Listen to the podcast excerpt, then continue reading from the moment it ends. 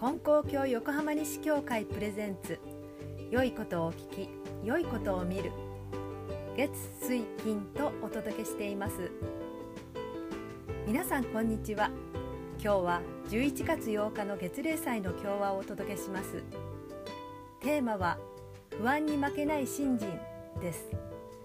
どうぞお聞きください。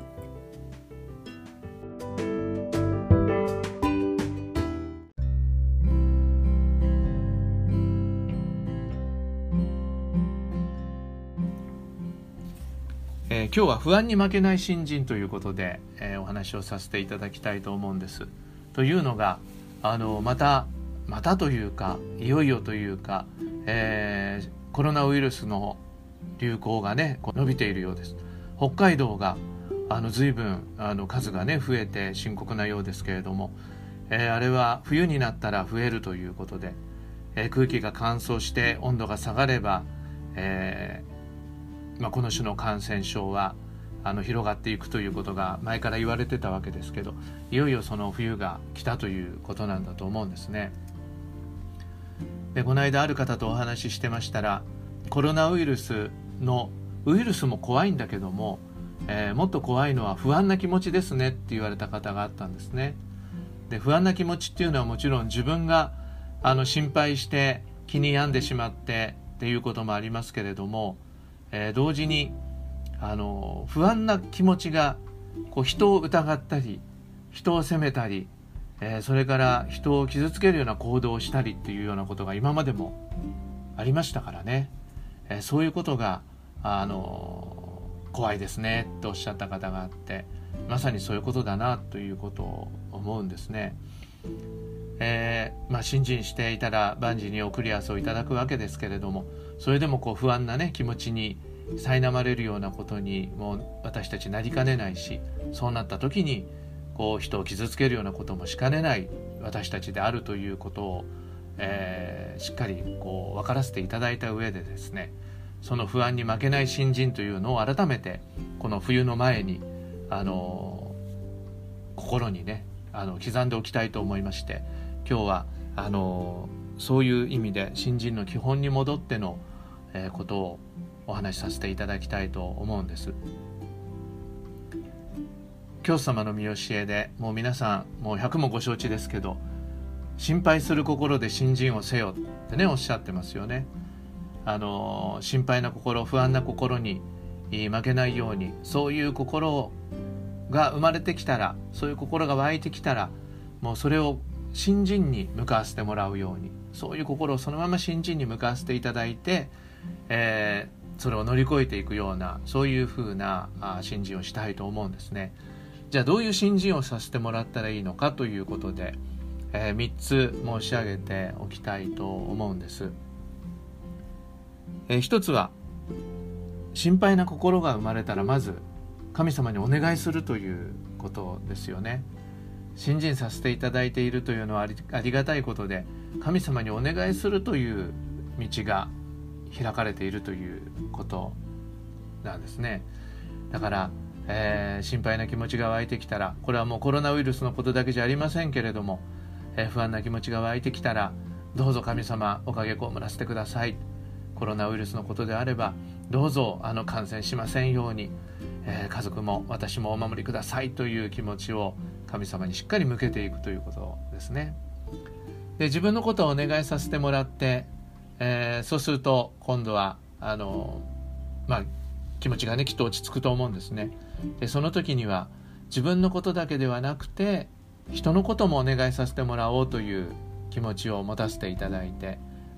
職場の人であるとか、え近所の人であるとか、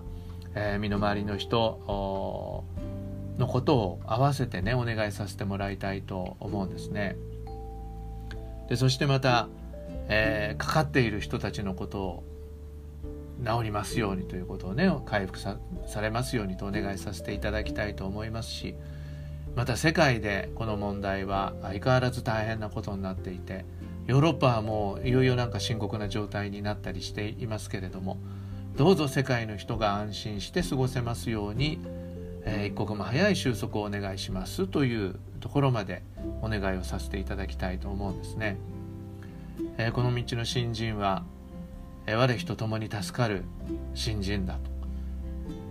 人を助けて我が身助かる新人だと言われてるわけですから、えー、自分のことをお願いするのと同時に人のこともお願いさせてもらうという新人をさせていただきたいと思います。これが一つ目。二つ目は心配な心にこう心がね占領されないように、えー、喜びに目を向けるということです、えー、ありがたいこと探し喜び探し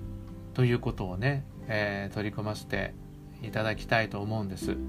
えできれば日課にしていったらいいなと思うんですね。っていうのが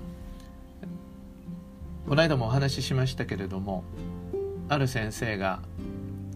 夕方その日にあったことをあの振り返ってありがたいこと、えー、楽しいこと、えー、嬉しいことこう3個書き出すっていうねことを教えてくださったあことがあります。でそのことを3つ書き出してそれで神様にお礼を申し上げるということをねあのしたら喜びが増えてきますよって教えてくださったんですけどそれで私もあの専用のノートを作ってあのやってるんですね。これはね「茜会」って書いてあるんだけどあの母の使い差しのノートをあの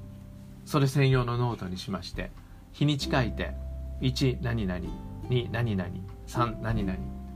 でもこう思いが溢れて45行くこともあるんですけどね。あの毎日つけるようにしたんです。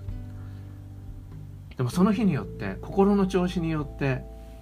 なかなか3つ出てこないような時もあったりして。そういう時は1つの嬉しかったことを2つに分けたりしてね ちょっとずるして。誰々さんに会ってこういうあの話ができたっていうような時には誰々さんと会いましたとこういう話ができましたなんてずるする時もあるんですけど。それでもまああの続けさせてもらってるんですね。でそうすると見過ごしそうなことが見つかったりとか思いもよらぬ喜びに気づいたりっていうようなことがねあるんですね。昨日のこと昨日の書いてあるんですけど、えー、一つはですね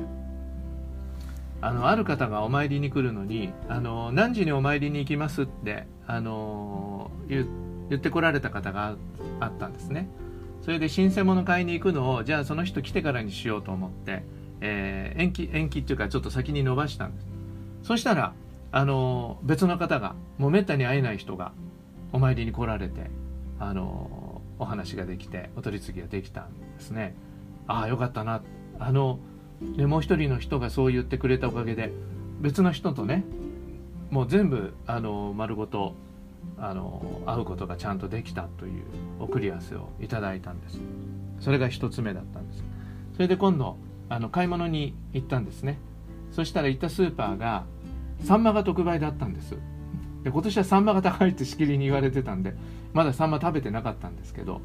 そしたら昨日はあの1人あの晩ご飯は外で食べる人がいたもんですから3人でしょ？そしたら調理済みのサンマっていうのは3匹セットが1パックだけあってあちょうどよかったって言って買ってね帰ったんですね。あそれも良かったの嬉しかったなっていうね嬉しいことと思ったんですね。でもう一つはね、え、6時から日本語教室の予定だったんです。ところがあの生徒さんの都合で急にねキャンセルになったんですね。であせっかく準備してたのになってちょっと思ったんですけどそしたら6時半に私の学院のあの同期の方で同期って言ってもずっと年の上の方なもう80過ぎてる方なんですけどね。その方があの第一をお送りしたもんだからあの喜んで電話かけてきてくださってそれでもうゆっくり40分ぐらい話しましたかね。ねもし授業中だったらちょっとねそんなわけにはいかなかったのでああ送り合わせいただいたなと思ったんですね。でそう送り合わせこう3つ書いてでちょっと思いが溢れて昨日4つ目がいったんですけどあのそういうふうにすると改めてこう振り返るとああこんなに送り合わせをねいただいた。こんなに送り合わせいただいた。神様がお願いをしてないことの上におかげをくださっているという。これは神様がそうやって私の生活をしっかり見守ってくださって必要な時に必要な送り合わせをしてくださるという。神様に守られているんだっていうことに思いがね至るということだったんですね。だから一個一個のことがねありがたいっていうこと以上のおかげに気づくということがその喜び探しとかありがたいこと探しっていうことを取り組んでいくとあると思うんですね。ただ喜びが増えるというだけじゃなくてねもっと大きな喜びに気づくということがあると思うんです。それが2つ目。で3つ目が3つ目はあの先を楽しみにしましょうということですね。悪いことを言うて待つなよ先を楽しめというふうにね教祖様が教えてくださってますけれども。え悪いことを言いがちですよね心配な時とか不安な時っていうのは、えー、例えばなかなか外出が自由にできないとかあのー、行きたいところに行けないとかっていうことがあるとね全くもういつまでこんなことが続くんだろうっていう思いになるわけですけどでもその時にねそう思った後にちょっと思い直してじゃあ自由に行けるようになったらどこに行こうかっていうね自由に行けるようになったら何をしようかっていうような方にこう目を向けていくっていうことができたら気持ちは随分ねあの変わってくるなと思うんです。それとこの間の五大祭の時にお話ししましたけれども神様は私たちのことを一時も目を離すことなく見守ってくださっていて私たちが辛い時とか苦しい時とか心配な時にはあの先を楽しみにしろよ、ね、先を楽しみにしろよ。と言って励ましてくださってるということだと思うんですね。えー、神様の声私たちなかなか聞こえないわけですけれどもでも神様は信心してたら必ず末のおかげになるんだから心配しないで神様に心を向けて先を楽しみにしなさいよ。と言ってくださってるということ、え思い出していきたいと思うんですね心配な気持ちが湧いてきた時にあでも神様が応援してくださってて一緒にこの時を辛抱してくださっていて、えその先を楽しみにさせていただけるんだという思いに切り替えていきたいと思うんですね。で今申しましたように神様にお願いする自分のこともお願いするし人のこともお願いするそして、えー、ありがたいこと嬉しいことを探して、えー、喜ばせていただいていくそして神様の応援に耳を澄まして先を楽しみに生きさせてもらうっていうような心になってきた時にあのそれはおかげをいただく心の構えがねできていくっていうことなんだと思うんですね。天地書きつけに「おかげは我が心にあり」ってありますけれどもあの我が心っていうのはおかげを受ける構えを作らせてもらうっていうことなんですよね。でそのおかげを受けさせてもらう構えというのは心配する心を願う心や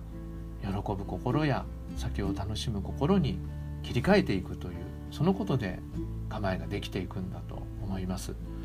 えー、ともすると心配なことが多い時ですけれどもどうぞ改めて新人の基本に戻らせていただいて、えこのことに日々取り組んでですね、え、この時をしのがせていただいて大きなおかげを被っていければありがたいと思っているところであります。どうぞ冬に向けて、えー、不安に負けないようにねもちろん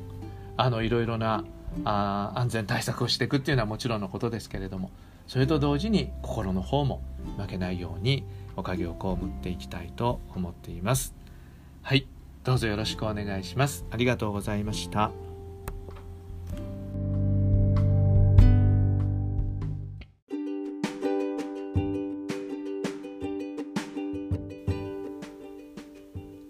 最後までお聞きいただきありがとうございました。感想や質問をお待ちしていますそれでは次回の放送をお楽しみにさようなら。